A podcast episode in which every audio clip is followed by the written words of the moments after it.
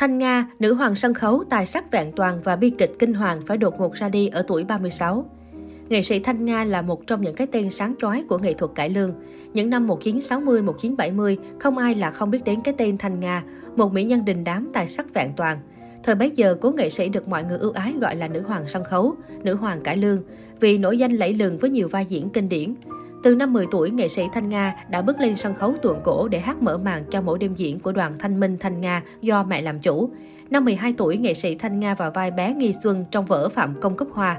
Từ năm 16 tuổi, Thanh Nga đã nổi đình đám, trở thành một ngôi sao sáng của làng cải lương miền Nam.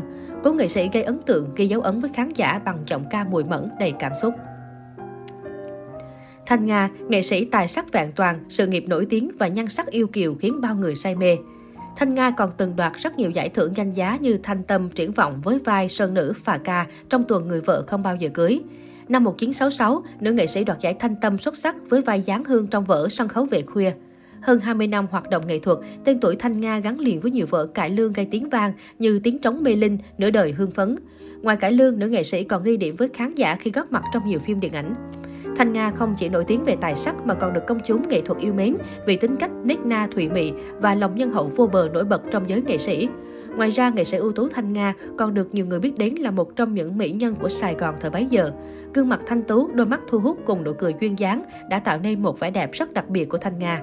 Chính nét yêu kiều quý phái này đã khiến biết bao người say mê.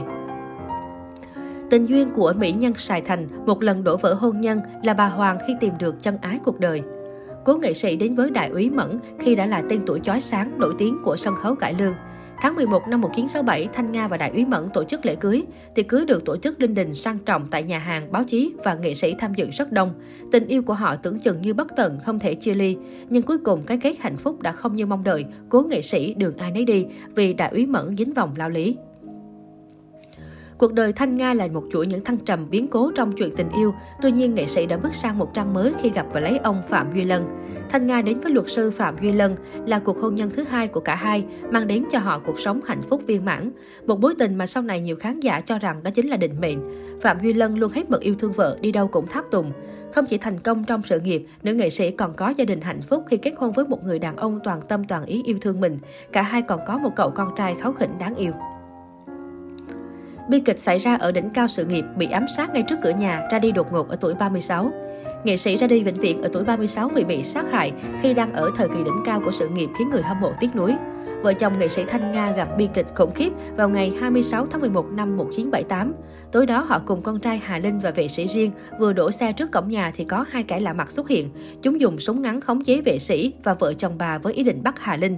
Thanh Nga phản ứng dữ dội, bà kiên quyết giấu con trai sau lưng rồi nằm đè lên để giữ tính mạng cho con. Không thực hiện được mục đích, hai kẻ đó giết chết vợ chồng nghệ sĩ Thanh Nga rồi lên xe bỏ trốn. Hai tên tội phạm bắn chết vợ chồng nghệ sĩ Thanh Nga sau đó bị kết án tử hình trong một phiên tòa diễn ra vào năm 1979. Hơn 40 năm qua, khán giả vẫn không ngừng tiếc nuối và xót xa trước cuộc đời thăng trầm của cố nghệ sĩ. Năm 1984, Thanh Nga được nhà nước phong tặng danh hiệu nghệ sĩ ưu tú. 37 năm sau cái chết của nghệ sĩ tài danh, tên bà được đặt cho một con đường thuộc khu dân cư Gia Hòa, phường Phước Long B, quận 9, thành phố Hồ Chí Minh.